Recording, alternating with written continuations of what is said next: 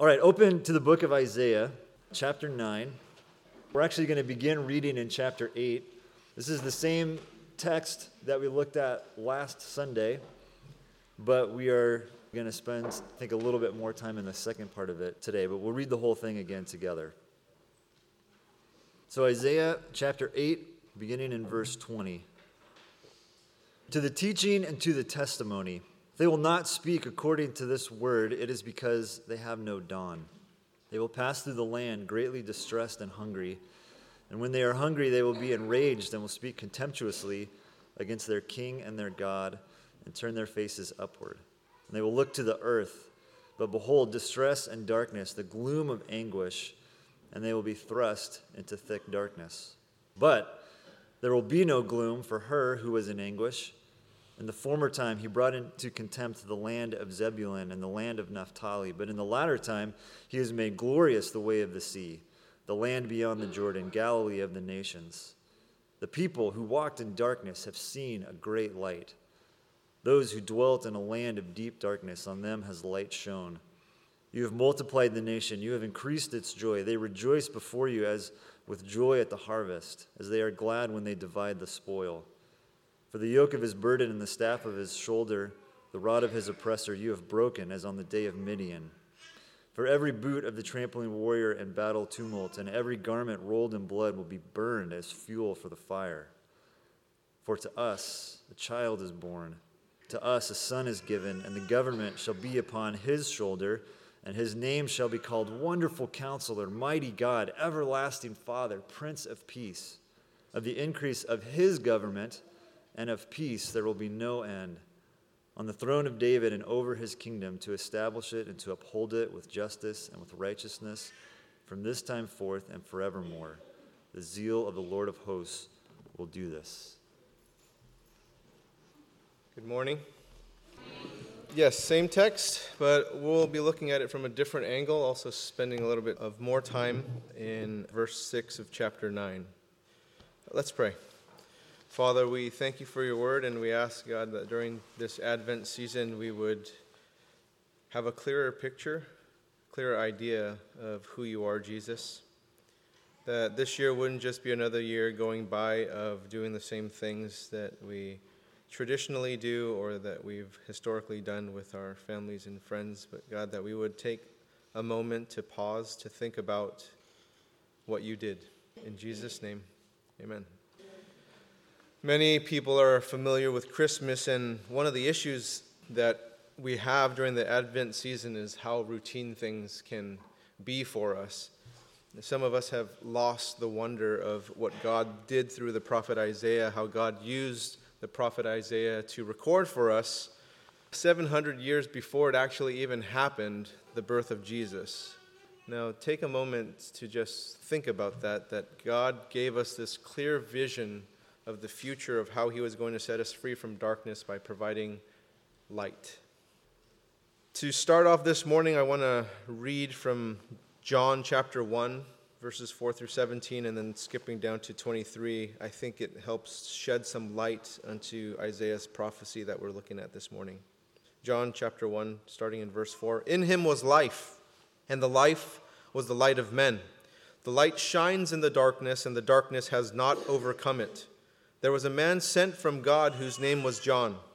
He came as a witness to bear witness about the light, that all might believe through him.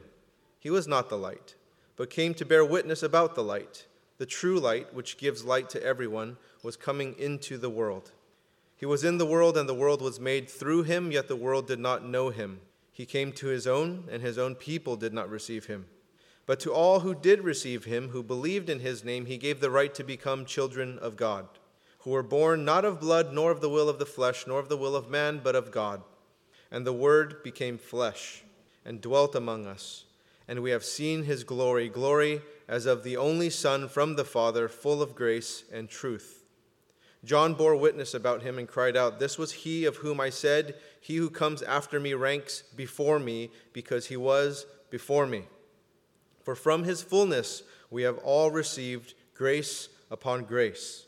For the law was given through Moses, grace and truth came through Jesus Christ. Verse 23. He said, I am the voice of one crying out in the wilderness, Make straight the way of the Lord, as the prophet Isaiah said. Verse 23 is in reference to Isaiah chapter 40, verse 3. The prophet Isaiah was used by God writing about the first coming of Jesus 2,700 years ago. And last week we took a look at what Matthew recorded for us regarding the prophecy of Isaiah verses 1 and 2. That was fulfilled 2,000 years ago. Matthew chapter 4, verses 13 through 17, that was talked about last week. So if you want to take a listen to that, you can jump onto iTunes and pull that study up. Moving forward, what are we to do with these prophecies that Isaiah has written about? What does this do for us? Now let's look at the last verse of that section in Matthew chapter 4, verse 17, because this tells us what we are to do. And it reads this repent. That's what we're to do. Repent, for the kingdom of heaven is at hand. With that light, with Jesus, comes repentance. And we see from Isaiah chapter 9, verse 3, that we have available to us this increased joy because of that. Now, why is that? We see the reason for this joy in Isaiah chapter 9, verses 4 through 6, which you'll see all begin with the word for. For. Now, some of verses 4 through 6 have already happened, but there is this not yet aspect to those verses, to Jesus' arrival, as the finality of them will be here at Jesus' second coming, not at his first coming. So let's just take a look at verse 4 first. For the yoke of his burden and the staff for his shoulder, the rod of his oppressor, you have broken as on the day of Midian. The joy from Jesus' arrival. What we're celebrating during the Advent season is Jesus breaking the yoke of our burden, the rod of our oppression. And we have that right now in Jesus, who has set us free from our sin, not from the acts of sin, because that sin nature is still in us and we still act out in sin, but that holy God looks upon us as righteous people when we by faith accept Jesus as our Lord and Savior who took that sin upon himself. But there is this not yet aspect to this, in that we still face burdens, we still face oppressions from the world, but spiritually, now we can be set free from them. And we look at verse 5, the second four. For every boot of the tramping warrior in battle tumult and every garment rolled in blood will be burned as fuel for the fire. The joy from Jesus' arrival the reason that we're celebrating Advent is because Jesus is going to bring an end to war, peace, bringing everlasting peace, for justice to prevail where things that have been wrong are made right, to bring about what has never existed in the history of the world not amongst nations, not amongst even our own relationships, whether they be marriages or family or people at work, amongst our enemies. We can be free from war in Jesus right now, to have peace with God, to have peace with Jesus while the world is fighting. That spiritually we have this everlasting peace that will come with Jesus, but yet again, there's this not yet aspect to it because there's war all over the world. There's fighting all over the world. So the first coming was a peace that he initiated with us, but the second coming is what's going to bring us this world peace, this world cohesion of getting along together. Verse 6, this is the third for. For to us a child is born, to us a son is given, and the government shall be upon his shoulder, and his name shall be called Wonderful Counselor, Mighty God, Everlasting Father, Prince of Peace.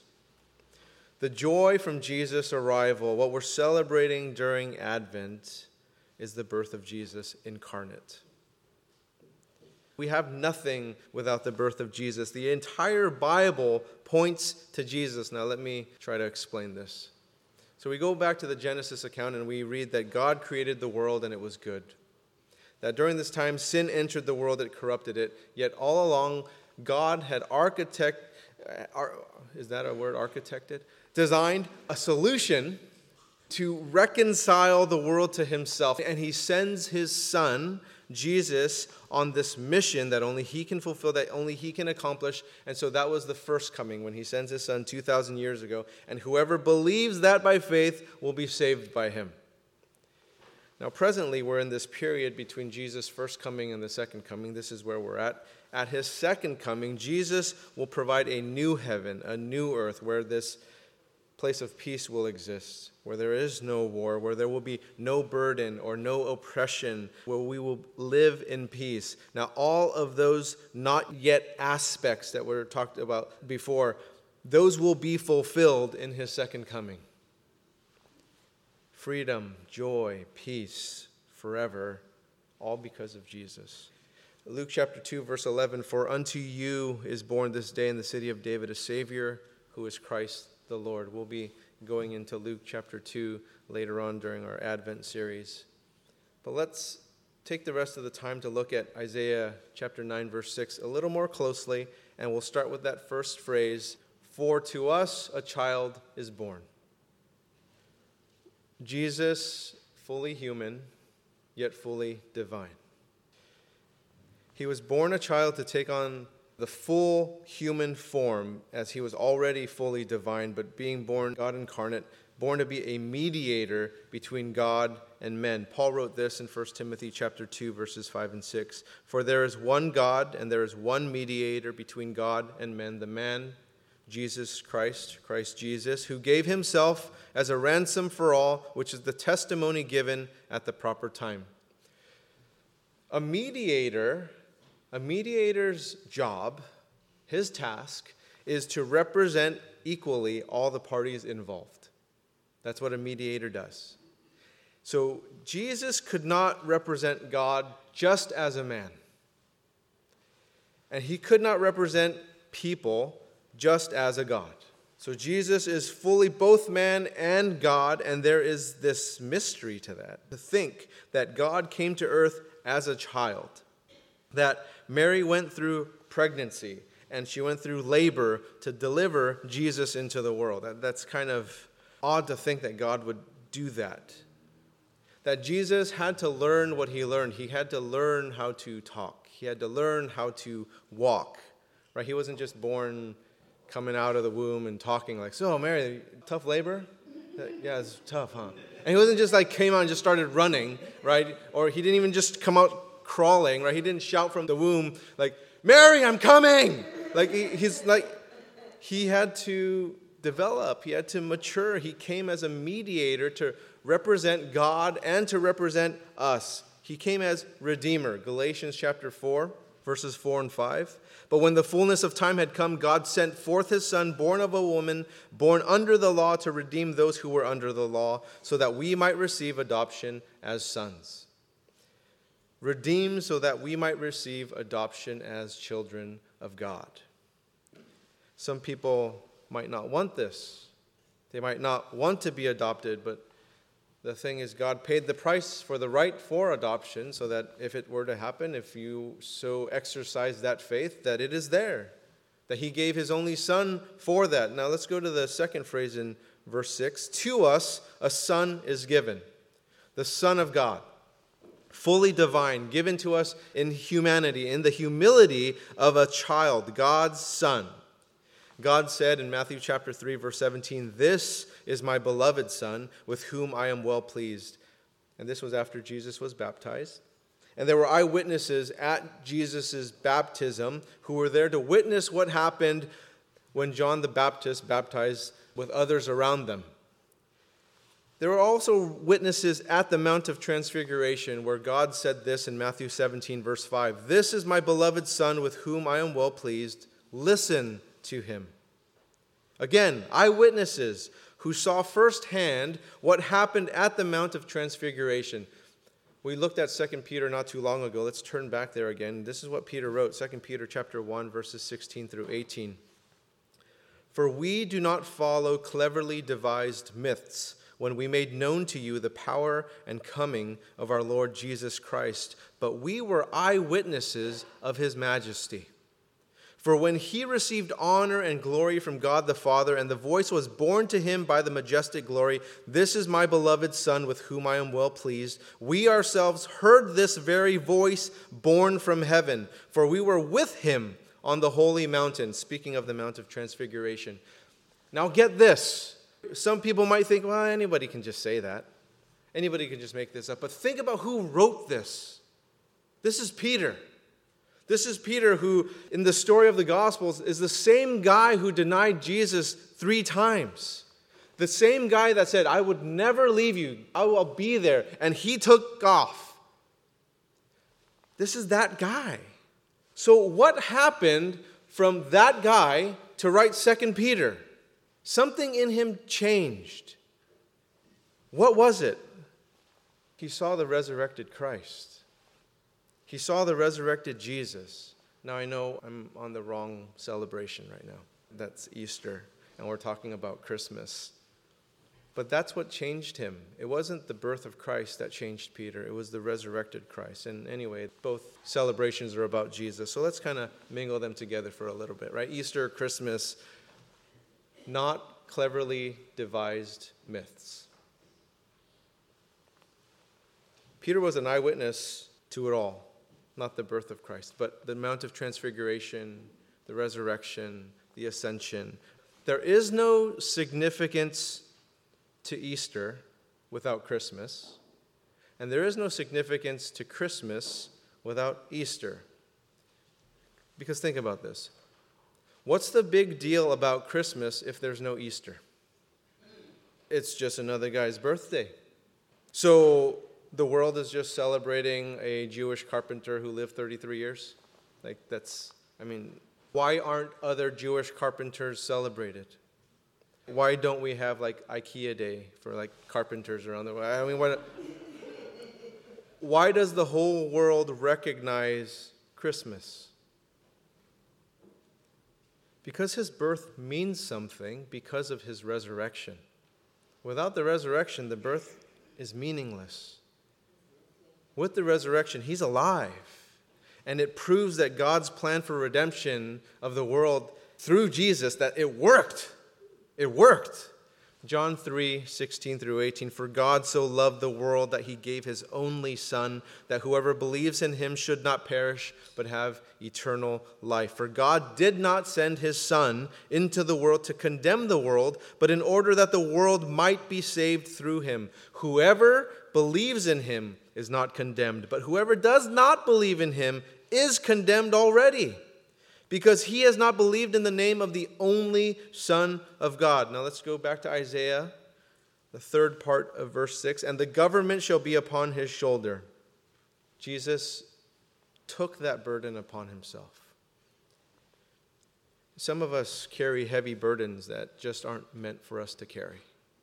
And we carry these things. And some of us have problems releasing our burdens to Jesus, just as people back then had problems releasing their burdens to Jesus when he was right in front of their face. They assumed that Jesus couldn't take these things because how can this average guy from the Galilee region, this guy from a disreputable family because who knows who his father is, how can anyone like that possibly take a burden from me? And we make the same judgments today. How can Jesus take my stuff? How can he possibly do that? And his own disciples that saw all of the miracles couldn't even put all of their burdens on Jesus.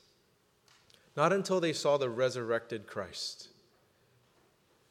Because you remember that they all ran away at the Garden of Gethsemane, that the only guy that got it, the only guy that got it without seeing Jesus Christ resurrected, who was that? The only guy that got it the thief on the cross. Even his disciples didn't get it until they saw the resurrected Christ. But the only guy that just kind of got it without seeing this is the guy hanging next to him on the cross, this criminal. So the question needs to be answered every Advent season as we do this annually Who is Jesus? Who is Jesus? The question isn't who is Jesus to you? Or who is Jesus to me? Because, quite frankly, who cares what you think of Jesus? Who cares? It is who he actually is. That's the important question. Our opinions of who we think he is, they're important to the people that they're important to, but for the vast majority, like, who cares? I don't care who you think he is. The important thing for us to really think about is who he actually is, who he is. And so every Advent season, for us to revisit this question of who is Jesus? Now, if he was just this good and wise man, then why doesn't the world mobilize and celebrate someone like Gandhi? If he was a great moral teacher that was really great and dedicated to his life to service and loving people, then why doesn't the world mobilize to celebrate Mother Teresa? Jesus is who has all the authority and all the power upon his shoulder. He bears our burdens and the world's burdens upon himself. And again, there's this not yet aspect to this. And just looking at the world around us, have our burdens lessened with the advancements of science or education or technology or government or politics or any of the other social advancements of humanity? I mean, we have thousands of years of a track record of just not doing things very well on our own. That continues to point to our need for God. And the more time goes by, it proves that we need Him all the more. Jesus reconciled us to God in his first coming. Our sins were taken upon him, it was placed on him on the cross. Then the, Jesus resurrected, he ascended to heaven until his second coming. And at that time, what were his parting words? We can look to Matthew 28. People are very familiar with the Great Commission. But I want to point our attention to verse 18 before he gives the Great Commission. Look at verse 18. And Jesus came and said to them, All authority in heaven and on earth has been given to me. Then he goes into his great commission. But we can't overlook verse 18. A lot of times churches kind of throw those verses out, right? Same thing with John 3:16. They do John 3:16 without 17 and 18. They do Matthew 28 without doing verse 18. They just talk about the Great Commission, verses 19 and 20. All authority in heaven and on earth has been given to me. Do we hear that declaration of Jesus? Do you hear that? All authority. So it brings us back to the question of who is Jesus? Because he is either absolutely crazy, nuts, to make that claim. All authority in heaven and on earth is yours. Are you serious? So either he's cuckoo or it's the truth. And we, as followers of Jesus, we're either lunatics for believing what we believe, or it's the truth that we're following God. A God who is further described for us in verse 6. And his name shall be called Wonderful Counselor. Anyone of significance in this entire world is surrounded by wonderful counselors. Any world leader is surrounded by good counsel.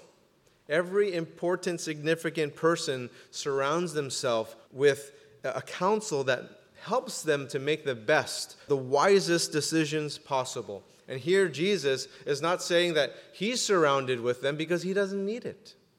What he's saying is, I'm that. That within himself is all wisdom, that within himself is the best discernment. Now let's hop over a couple of chapters to Isaiah chapter 11. Verse 2, this is going to give us some more insight about Jesus. And the Spirit of the Lord shall rest upon him the Spirit of wisdom and understanding, the Spirit of counsel and might, the Spirit of knowledge and the fear of the Lord. Jesus is the wonderful counselor. He's the epitome of wonder, of counsel. He's the epitome of that. It's challenging to fully grasp this description of Jesus because when we think of wonder, I don't know, maybe it's just me and how I grew up with like the League of Justice or whatever. I think of Wonder Woman or Wonder Bread. Think of wonder, you think of those things. And the way that we've used words, we tend to use them so much that they lose their meaning. Here's the latest one over the past couple of years the word epic. I don't know about you, it drives me crazy, right? You hipsters that use Epic all the time. Because it's used for the smallest things. That cup of coffee is epic. No, it's not. It's good. It's not heroic. I mean, that's what epic means, right? Come on. Anyway, I'm off my high horse now. In the Hebrew language, the word translated to wonderful is defined as that in which God acts. That's wonderful. That in which God acts, where God is at work, that it is of God. For example, the wonder of God parting the Red Sea. Now that's wonderful. That's a wonder. And the problem the Israelites had, the problems that we have, is that we forget the wonders of God, that the wonderful things God has done in our lives. The person of Jesus embodies all of this wonder, embodies all the counsel that we can possibly need in our life. The problem is that Jesus is not who we turn to all the time that we turn to other things, we turn to other people. Look back to Isaiah chapter 8 again, in verse 22, and it says this Who looked on the earth. And if you look a few verses earlier, I think it's either 18 or 19, it talks about them looking to necromancers or looking to people who are like trying to discern spirits and things like that. That we look to other things. We don't look to God all the time when we actually need to. And people continue to look to the world. People continue to look at other things, all these things that actually bring distress and darkness, gloom, anguish. And they're thrusted into the darkness, like Isaiah chapter 8, verse 22 shares with us, rather than looking to the wonderful counselor who has these answers. The best place we can ever get counsel from is Jesus himself. That is the best place. There is no better counselor than Jesus himself. The best counsel you and I will ever get is from Jesus. Ask him for it. He'll provide it to you. And here's the thing He's way cheaper. That therapy that, you know, that we get, like he's so much cheaper. And here's another thing. No appointments. Just do it you just go ahead and ask. Right? You don't, uh, no availability for six weeks. I'm going to go crazy. No, you just ask him. You just start talking to him. Ask him. He's always available. Anything you want to talk about. He is the wonderful counselor. And his name shall be called Mighty God. Here's the thing about wonderful counselors they can give you counsel, but they can't do very much about it, right? You pay them all this money and they talk to you about things, but they don't actually help you do something. They kind of advise you on what you should do, but they don't actually do it for you. And so here's the awesome thing about God He's the wonderful counselor that can actually act on it because He's mighty God. He can do something about it. It's not just like, hmm, mm-hmm, hmm, mm. $200, please? He's mighty God. So that when you actually talk to him about this stuff, it's not just lip service, it's not just talk. He can do something about, he can act upon the counsel that he's giving. It's a good thing to give wonderful counsel, but how much better is it for someone to actually help you in acting upon it? To actually be there, mighty God. Turn to Matthew chapter 8, starting in verse 24. We're just going to read through 27. You guys are very familiar with this story. It's when they're in the Sea of Galilee and Jesus goes to sleep, and these guys are afraid that they're going to get killed because of the tempestuous storm here. Verse 24. And behold, there arose a great storm on the sea, so that the boat was being swamped by the waves, but he was asleep. And they went and woke him, saying, Save us, Lord, we are perishing. And he said to them, why are you afraid, O you of little faith? Then he rose and rebuked the winds and the sea, and there was a great calm. And the men marveled, saying, What sort of man is this that even winds and sea obey him? What sort of man is this that even winds and sea obey him? Wonderful counselor. Why are you afraid, O you of little faith? Wonderful counsel, mighty God. Then he rose and rebuked the winds and the sea, and there was a great calm. He doesn't just ask, like, why are you afraid? He's actually going to do something about it. He is Lord over all. Now, back to the question that we must all consider during this season of Advent Who is Jesus? Who is he? Because this is either all a lie, made up stuff, or it really happened. It is truth. Now, if this is proven to be a lie, take off. Just leave. Don't do this stuff anymore. This is a, this is a waste of time. But if it's truth, surrender your life to follow mighty God.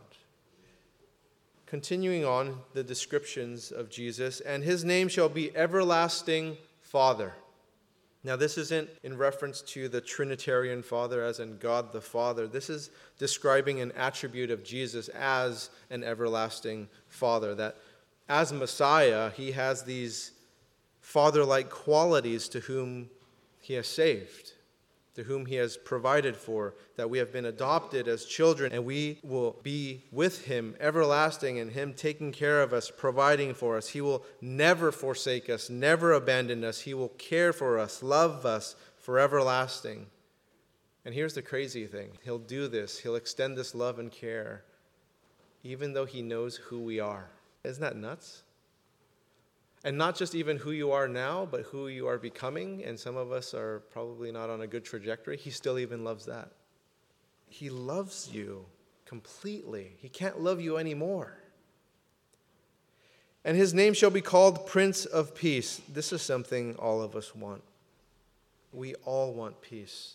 Generations before us wanted peace. The vast majority of people in this world hope for peace but we still haven't been able to figure it out how to live in peace with each other, no matter how many thousands of years of human civilization have gone by. We just haven't evolved that much. We just can't do it. No matter how hard we try, no matter how many sanctions we place, no matter what we do, like all this kind of stuff, it's just not happening. And it's only through Jesus, only through Jesus will there be a peace between holy God and sinful human beings. That sin has brought us into enmity with God. It has separated us from God, but Jesus reconciled us to God, bringing peace with God. Jesus did that. But knowing that doesn't mean that we're changed people. We just know more. See, knowledge itself doesn't transform people. It's putting that knowledge into action, into the way we live, that changes us, that transforms us. Many of us know what we need to eat and what we shouldn't eat, right? I mean, Christmas is right here, and so all the sweets and the cookies and all that kind of stuff. And Thanksgiving just passed. When on that Thanksgiving spread, you knew what was going to be good for you and what was not. You know this. We all know this. Many of us, probably all of us, since we're in the Bay Area, we all know what exercises we need to do. We all do.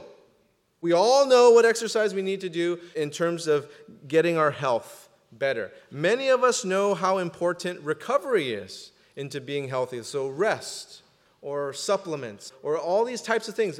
All of us know this. We all know about all these different things. We can even pass tests on nutrition and exercise and all this stuff the vast majority of us didn't go to college for that. We just kind of know this stuff because this is our craze. Like, look at the gym memberships and all this stuff. We kind of know all this stuff. Here's the question How many of us actually do it, though? How many have actually put into practice what we eat and how we exercise and how we rest and the supplements we take and all this kind of stuff? How many of us actually do it? Because if we did, if I did, my body would not look like this. it would change. My body would change. If I did everything that I knew, it would change. So I'm guilty of this. I'm guilty of knowing all this stuff, but not implementing what I know. So, how many people do this spiritually? How much more important our spiritual health Because I think a lot of us here know a lot. We've been walking with Jesus for a long time. We've studied the Word of God for a long time. You've read the Gospels dozens of times. You've prayed hundreds, thousands of times. You've done all these spiritual things for years. And you can even get convicted about it because every January 1st, I get convicted about my physical health. Like, oh, yeah, I need to do something. I need to do something. I need to do something. And it's been like 12 years. And the only reason why I was in good shape 13 years ago is because I was trying to get my wife. I mean, that was the only time. That's the last time I had an eight pack. I mean, that's the last time. And I don't think it's ever happening again because I'm not getting remarried, so I'm not going to do that. How much more important our spiritual health? Because we can even feel the conviction, we can know all this stuff, but if we don't act, we won't change. We're not going to change. And we can talk about it all day and we can have different feelings about it, but that doesn't change us until that faith is exercised in living out what we actually believe. Do we truly believe He is our wonderful counselor, mighty God, everlasting Father, Prince of Peace? Do we listen to His counsel? Do we fear His power? Do we accept His paternal love for us? Do we look to Him for peace, or are we looking to the earth? Are we looking to the world for those answers? And some may wonder why our world is in the mess that it's in, and it's not getting any better. And it looks to me that the world is being thrust into thick darkness more than it is entering into the light. And it's because we look to the earth. We're not looking to God, and God has so much more in store for us, but it can't happen without Jesus. This Advent season, we really need to define who is Jesus. Let's pray. Lord, we are very grateful and thankful that we have this pattern of the Advent season to remind us of who you are. And God, I pray that it doesn't just kind of hit us on a surface level, but that it actually penetrates a little deeper, that we are able to sort through some things in our own life so that it brings about transformation. That it's not just another year of hearing more stuff and getting better equipped in terms of knowledge or feeling some sort of conviction because of what's been shared, but God, that things actually take place in our life that actually draws us closer to you, that builds upon our intimacy with you. In Jesus' name, amen.